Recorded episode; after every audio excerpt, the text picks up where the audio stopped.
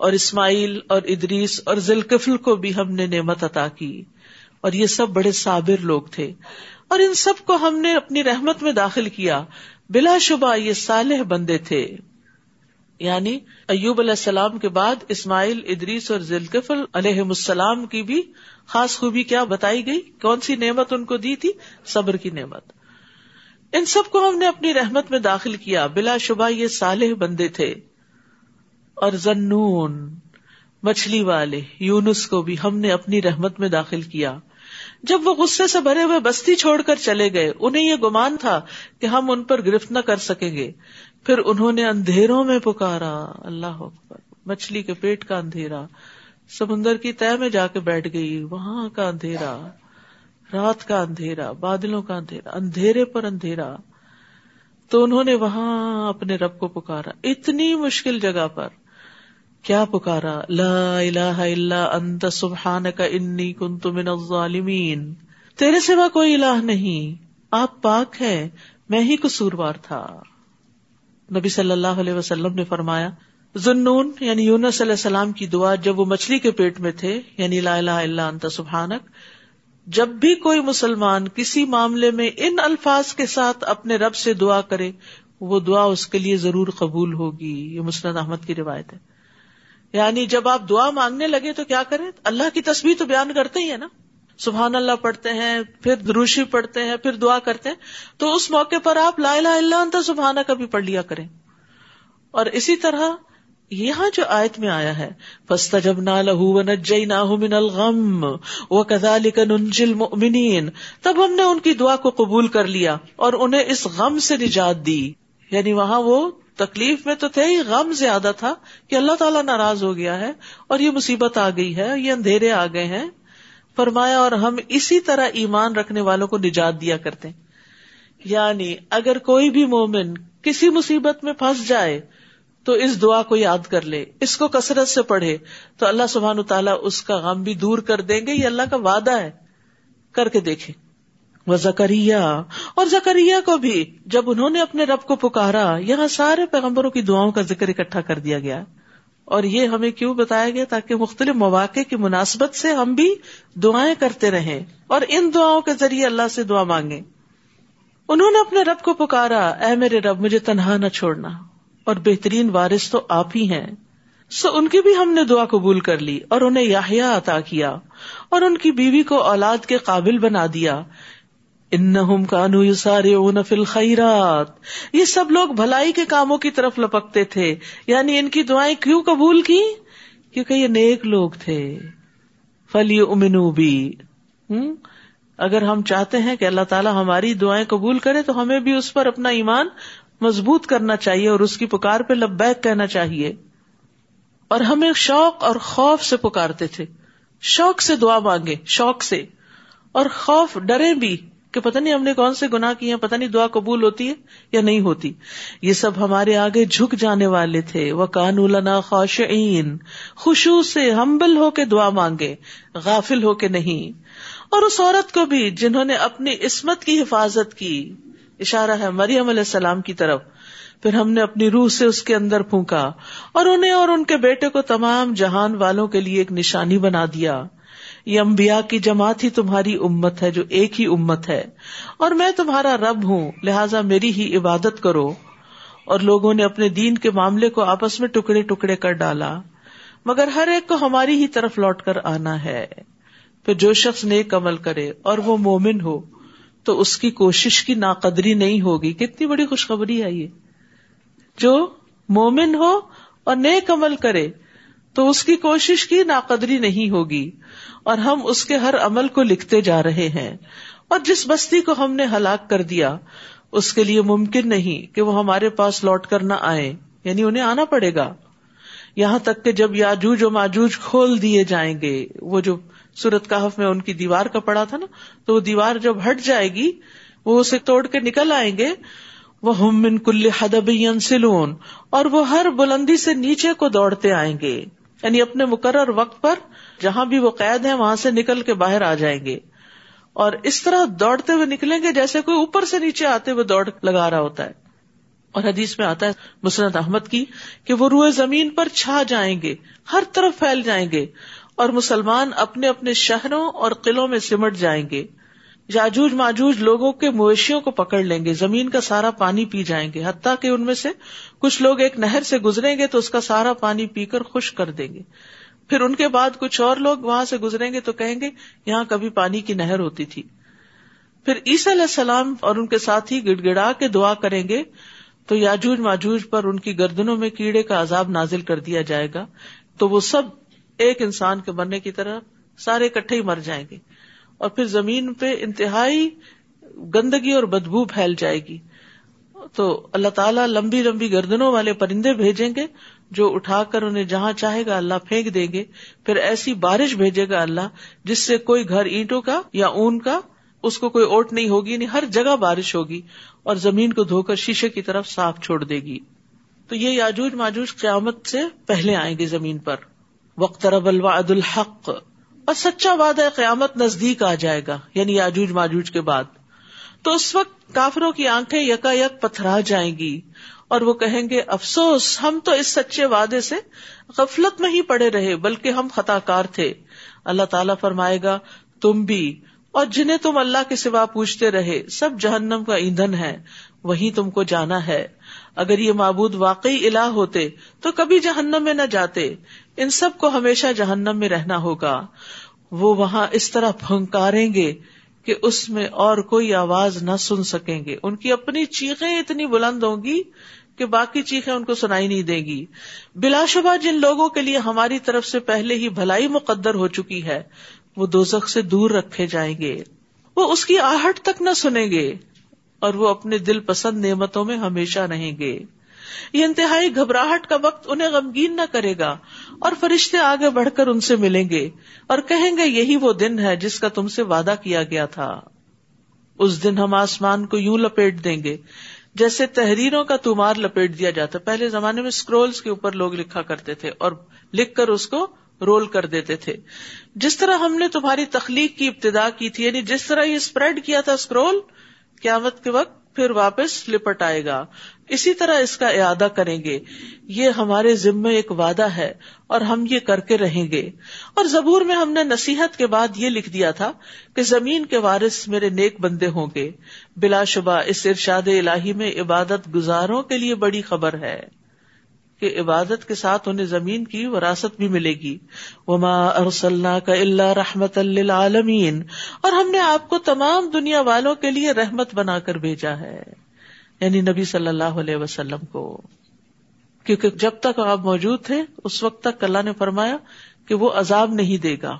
آپ دشمنوں کے لیے بھی سراپا رحمت تھے۔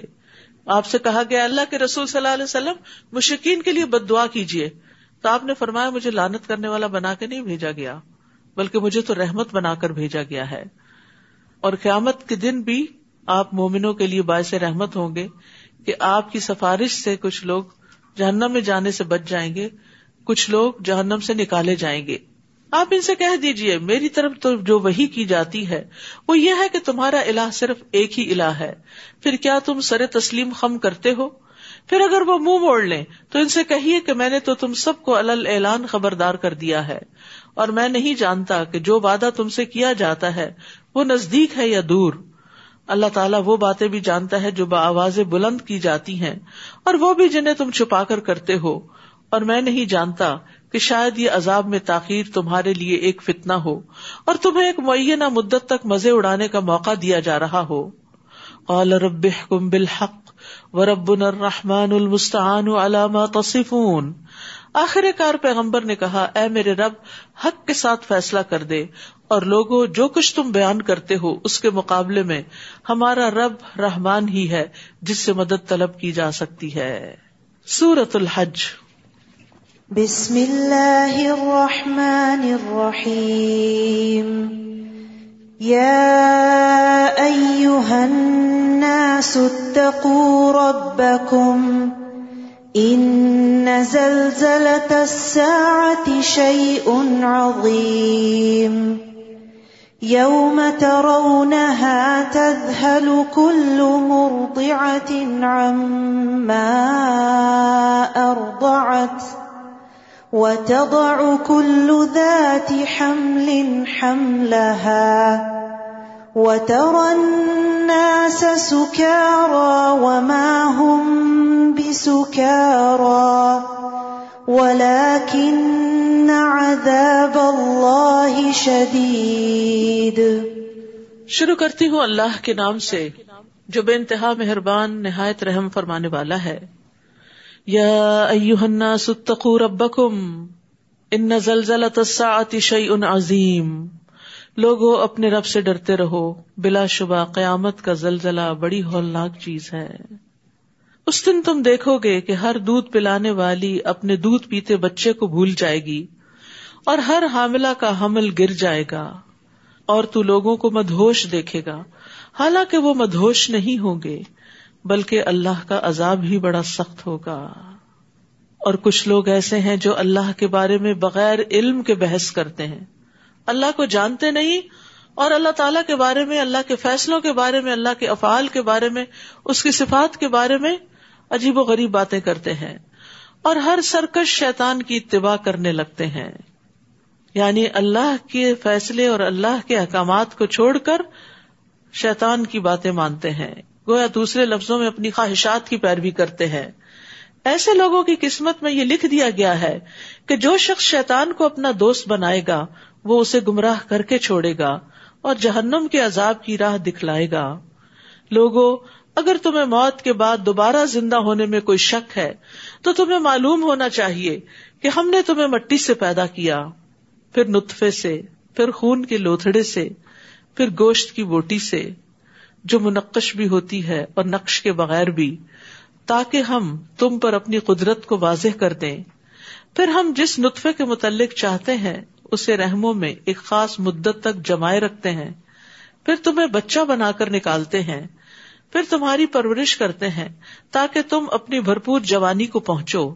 پھر تم میں سے کسی کی تو روح قبض کر لی جاتی ہے اور کسی کو بدترین عمر، انتہائی بڑھاپے تک زندہ رکھا جاتا ہے تاکہ وہ سب کچھ جاننے کے بعد پھر کچھ بھی نہ جانے۔ اور تم دیکھتے ہو کہ زمین خشک پڑی ہوتی ہے۔ پھر جب ہم اس پر بارش برساتے ہیں تو وہ حرکت میں آتی ہے اور پھول جاتی ہے اور ہر قسم کی پر بہار چیزیں اگانا شروع کر دیتی ہے۔ نبی صلی اللہ علیہ وسلم سائنٹسٹ نہیں تھے۔ لیکن جس طرح وہی کے ذریعے آپ کو یہ علم حاصل ہوا اور آپ نے انسان کی تخلیق کے مرحلے اور اس کے اسٹیجز بتائی وہ آج پچھلی صدی میں ہو بہو سچ ثابت ہوئی۔ اور آپ صلی اللہ علیہ وسلم ان ساری چیزوں سے خود نا واقف تھے۔ اللہ نے وہی کے ذریعے آپ کو یہ علم دیا۔ اور اسی طرح زمین میں کس طرح پانی کی ضرورت ہوتی ہے سبزہ اگانے کے لیے، یہ بھی اللہ نے آپ کو وہی کے ذریعے بتایا۔ اگرچہ انسان اپنی آنکھوں سے دیکھتا ہے، لیکن پانی کے بغیر کوئی بھی زندہ چیز سروائو نہیں کر سکتی۔ تو یہ سب کچھ نبی صلی اللہ علیہ وسلم کے سچا رسول ہونے کی نشانی ہے۔ ونس آپ کی رسالت اسٹیبلش ہو جاتی ہے، قرآن سچی کتاب ثابت ہو جاتا ہے، تو اس کے بعد اگلا مرحلہ یہ ہوتا ہے کہ پھر انسان جو کچھ اس کتاب میں آئے اس سب کو سچا مانے۔ اور اس کے مطابق اپنی زندگی کو تبدیل کر لے۔ یہ سب کچھ اس لیے ہوتا ہے کہ اللہ ہی حق ہے، وہی مردوں کو زندہ کرتا ہے اور وہی ہر چیز پر قادر ہے۔ اور قیامت یقیناً آنے والی ہے، اس میں کوئی شک و شبہ نہیں۔ اور اللہ تعالیٰ ضرور ان لوگوں کو زندہ کر کے اٹھائے گا جو قبروں میں پڑے ہیں۔ چاہے کتنی ہی لیئرز کے نیچے ہیں، سب اٹھیں گے۔ اور کچھ لوگ ایسے ہیں جو بغیر علم، ہدایت اور روشنی بخشنے والی کتاب کے اللہ کے بارے میں بحث کرتے ہیں۔ اللہ سبحان و تعالیٰ کا تعارف قرآن کے ذریعے حاصل ہوتا ہے۔ نبی صلی اللہ علیہ وسلم کے ذریعے ہمیں پتا چلتا ہے کہ ہمارا رب کون ہے اور وہ ہمیں پتا کرنا چاہیے۔ لیکن کچھ لوگ علم حاصل نہیں کرتے رب کے بارے میں، معرفت حاصل نہیں کرتے۔ لیکن ایسی باتیں کرتے ہیں جو زیبا نہیں دیتی رب کو۔ اور پھر خاص طور پر اللہ تعالی کی توحید کے بارے میں شک کرتے ہیں یا پھر قیامت کے آنے کے بارے میں شک کرتے ہیں اور ازراہ تکبر حق سے اپنا پہلو موڑ لیتے ہیں تاکہ دوسروں کو بھی اللہ کے راہ سے بہکا دیں جب ایک شخص دین چھوڑ کے نکلتا ہے، مرتد ہوتا ہے، تو پھر لائن لگ جاتی ہے۔ ایسے شخص کے لیے دنیا میں رسوائی ہے یعنی جو گمراہی کا لیڈر ہو۔ اور قیامت کے دن ہم اس کو جلا دینے والے عذاب کا مزہ چکھائیں گے۔ بعض اوقات ہمارے بچے چل پڑتے ہیں نا، آزادی کے نام پر، پھر اللہ تعالیٰ نے یہ کیوں کیا، یہ کیوں بنایا، ایسا کیوں کیا؟ سوال ہر ایک کے ذہن میں آتا ہے۔ یہ سوال بھی ادب سے کرنے چاہیے۔ جب آپ کا بچہ ایسے سوال کرنے لگے تو جواب دینے سے پہلے ادب سکھائیں۔ اور یہ پوچھے کہ اللہ تعالیٰ بڑا ہے یا تمہاری عقل بڑی ہے؟ کون بہتر سوچ سکتا ہے؟ وہی جس نے یہ سب کچھ بنایا ہے، جس کی طے تو کیا سرفس تک بھی نہیں ہم پہنچے۔ اور ہم اللہ کی ذات کو چیلنج کرتے یا اس کی بات صفات کو ہی نہ مانے، یا اس کی صفات یعنی وہ خالق ہے تو یہ کیوں بنا دیا اور وہ کیوں بنا دیا؟ اس کے بنانے میں جو حکمت ہے وہ اس کو پتا ہے۔ ہم معلوم کریں، اگر ہو جائے تو بہت اچھا اگر نہیں معلوم ہو تو ایمان بالغیب، اسی کا نام ہے کہ جو حقیقتیں ہم نے دیکھی نہیں، ان کو بھی مان لیں، کیونکہ اللہ تعالیٰ بتا رہا ہے کہ وہ حقیقت ہے جیسے آخرت۔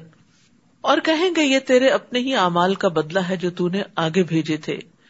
ورنہ اللہ اپنے بندوں پر کبھی ظلم نہیں کرتا۔ اور لوگوں میں کوئی ایسا بھی ہے جو کنارے پر کھڑا ہو کر اللہ کی عبادت کرتا ہے۔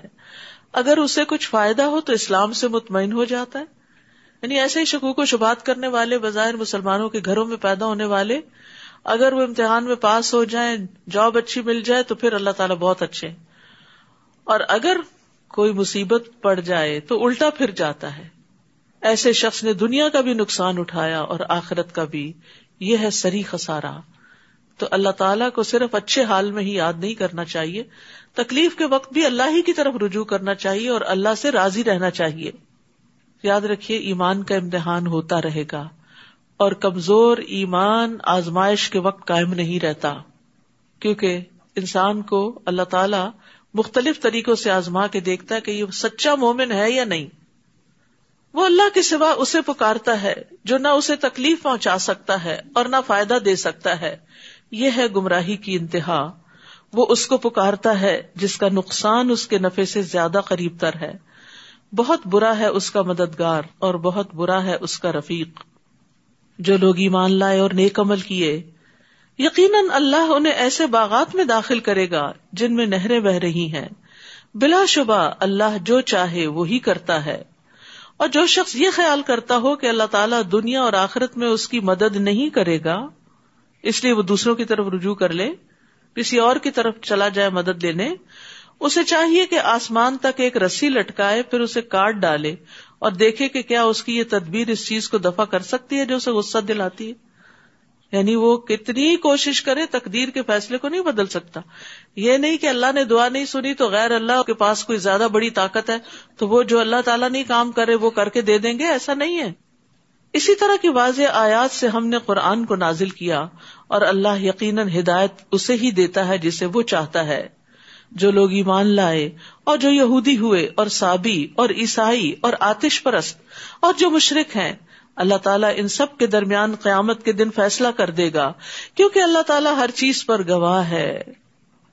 الم تر ان اللہ یسجد له من فی السماوات و من فی الارض؟ کیا تم دیکھتے نہیں کہ جو کچھ آسمانوں میں ہے اور جو کچھ زمین میں ہے، اور سورج، چاند، ستارے، پہاڑ، درخت، چوپائے اور لوگوں کی ایک کثیر تعداد اللہ کے حضور سر بسجود ہے، سجدہ کرتے ہیں؟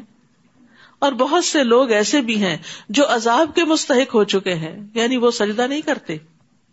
اور جسے اللہ ذلیل و خار کرے، اسے کوئی عزت دینے والا نہیں۔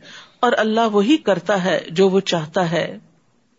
یہاں پر سورج، چاند اور ستاروں وغیرہ کا ذکر بطور خاص کیا گیا کہ وہ اللہ کی تصویر کر رہے ہیں۔ جس سے کیا بتانا مقصود ہے کہ وہ معبود نہیں ہے جن کو تم پوچھتے ہو۔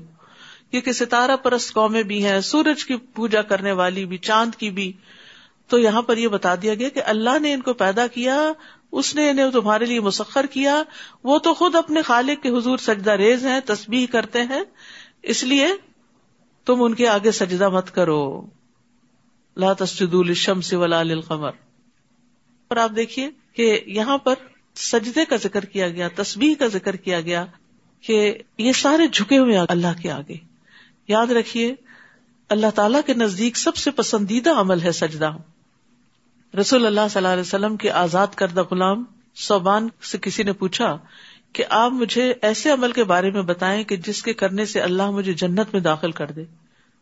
تو وہ کہتے ہیں، میں نے پھر پوچھا پھر پوچھا۔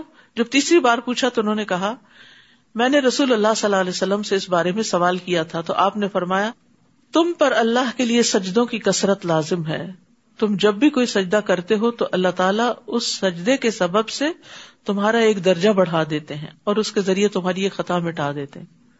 ایک روایت میں آتا ہے کہ دو لوگ ایک دن مسلمان ہوئے، ایک شخص شہید ہو گیا یعنی دنیا سے رخصت ہو گیا۔ دوسرا ایک سال کے بعد تبھی موت مرا۔ تو حضرت اللہ نے خواب میں دیکھا کہ جو بعد میں فوت ہوا ہے، نارمل ڈیتھ میں، وہ جنت میں پہلے داخل ہو رہا ہے، شہید پیچھے ہے۔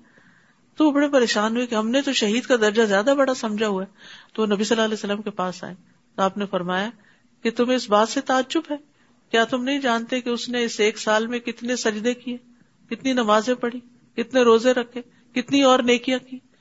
تو زندگی کا ہر دن بڑا قیمتی ہے۔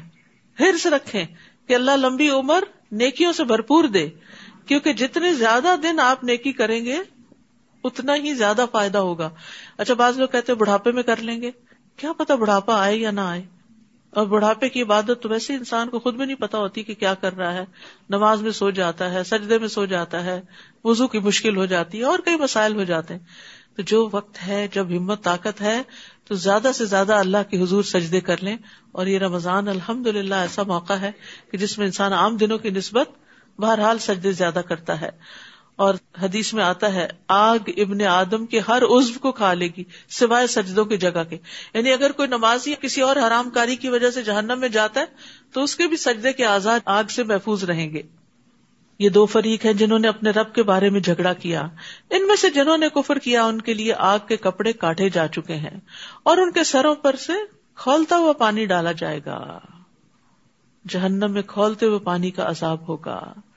یوس بھی معافی بتون جلود جس سے ان کی کھالیں گل جائیں گی، وہ کیونکہ جہنم کی آگ بہت تیز ہے نا، تو اس کے پانی کا جو بوائلنگ پوائنٹ ہوگا، وہ بھی شدید ہوگا۔ تو ان کی کھالیں گل جائیں گی اور جو ان کے پیٹ میں، وہ بھی گل جائے گا۔ نبی صلی اللہ علیہ وسلم نے فرمایا، جب دو زخیوں کے سر پر گرم پانی ڈالا جائے گا، تو وہ گرم پانی اندر کو اترتا ہوا پیٹ تک پہنچ جائے گا۔ یعنی پہلے دماغ کو کھولائے گا، پھر وہ گزر کے پیٹ میں جائے گا اور ان چیزوں کو کاٹ ڈالے گا جو پیٹ کے اندر ہے یعنی آنتے وغیرہ۔ یہاں تک کہ وہ گرم پانی پاؤں کے راستے سے باہر نکلے گا۔ سہر کے یہی معنی ہیں۔ یوس ہر بھی پھر وہ دوزخی پہلے جیسا ہو جائے گا اور پھر وہ عمل دوبارہ شروع ہو جائے گا۔ بلا مقام امن حدید نیز ان کے لیے لوہے کے ہنٹر ہوں گے مارنے کے لیے۔ کلما ارادو اخرجو منہا من غم من اعیدو فیہا وذوقو عذاب الحریق۔ جب بھی وہ رنج کے مارے دوزخ سے نکلنا چاہیں گے تو اسی میں واپس لوٹا دیے جائیں گے۔ استغفر اللہ اور انہیں کہا جائے گا، چکھو اب جلانے والے عذاب کا مزہ۔ اس کے برعکس وہ لوگ جو ایمان لائے اور نیک مال کیے، اللہ تعالیٰ یقیناً انہیں ایسے باغات میں داخل کرے گا۔ جن میں نہریں بہ رہی ہیں، وہاں انہیں سونے کے کنگنوں اور موتیوں سے آراستہ کیا جائے گا، اور وہاں ان کا لباس ریشم ہوگا۔ جنت کے لباس اور جنت کے زیورات بھی اعمال سے بڑھتے ہیں۔ تو جن کو زیورات کا شوق ہو، وہ وزو بہت اچھے سے کیا کرے نبی صلی اللہ علیہ وسلم نے فرمایا، مومن کا زیور وہاں تک پہنچے گا جہاں تک وزو کا اثر پہنچے گا۔ اور جنتیوں کے لباس جو ہے وہ جنت کے درخت توبہ سے بنایا جائے گا، جس کی مسافت سو سال کے برابر ہے۔ اور اہل جنت کے کپڑے اس درخت کے پھل کے چھلکوں سے بنائے جائیں گے یعنی بہت سافٹ ہوں گے۔ کون ہے یہ خوش قسمت یہ وہ لوگ ہوں گے جنہیں پاکیزہ کلمہ یعنی کلم توحید کلم طیب کو قبول کرنے کی راہ دکھلائی گئی۔ نیز انہیں سرات الحمید دکھایا گیا یعنی اللہ سبحان تعالی کا راستہ جو بہت تعریف والا ہے۔ بلا شبہ جو لوگ کافر ہیں اور لوگوں کو اللہ کی راہ سے اور مسجد حرام کی زیارت سے روکتے ہیں۔ وہ مسجد حرام جس میں ہم نے وہاں کے باشندوں اور باہر سے آنے والوں کے حقوق برابر رکھے ہیں۔ اور جو کوئی ازراہ ظلم مسجد حرام میں کجربی اختیار کرے گا، ایسے سب لوگوں کو ہم دردناک عذاب چکھائیں گے۔ وہ از ببا نال ابراہیم مکان البیتی اللہ تشرق بھی شعیع اور وہ وقت بھی یاد کرو جب ہم نے ابراہیم کے لیے بیت الحرام کی جگہ تجویز کی تھی اور انہیں کہا تھا میرے ساتھ کسی چیز کو شریک نہ بنانا۔ اسی لیے انہوں نے دعا مانگی تھی نا کہ وجنبنی و بنی یا انا بدل اسنام اور میرے گھر کو طواف کرنے والوں، قیام کرنے والوں اور رکو اور سجود کرنے والوں کے لیے صاف ستھرا رکھنا۔ ابراہیم علیہ السلام ایک پیغمبر ہے اور پیغمبر کو یہ تلقین کی جا رہی ہے کہ جو گھر آپ نے میرے لیے بنایا اس گھر کو پھر صاف بھی رکھنا ہے تاکہ لوگ آئیں اور عبادت کر سکیں۔ تو اس سے یہ بات پتہ چلتی ہے کہ اللہ کے گھر کی صفائی بڑی ضروری ہوتی ہے۔ اس کے کارپیٹس اس کے واش روم اس کے آس پاس کی جگہ یہ ساری کی ساری خوب صاف ہونی چاہیے تاکہ لوگوں کا عبادت میں دل لگے۔ آپ نے دیکھا ہوگا کہ جن مسجدوں کے کارپیٹ سنک کر رہے ہوتے ہیں، وہاں پر نماز میں کانسنٹریشن نہیں ہو پاتی۔ تو یہ کام کلینر ہونا اللہ کے گھر کا بڑا عزت والا کام ہے۔ اس میں کسی بھی قسم کی کوئی کنٹریبیوشن کرنا، چھتیں صاف کرنا، کھڑکیاں صاف کرنا، کسی بھی طرح صفائی کرنا، اس کے فرنیچر کو ٹھکانے رکھنا جیسے اب نمازیں ہوتی ہیں تو یہ کرسیاں یہاں تو نہیں رکھی جا سکتی۔ ان کو ہٹانے کے لیے بھی والنٹیئر چاہیے ہوتے ہیں۔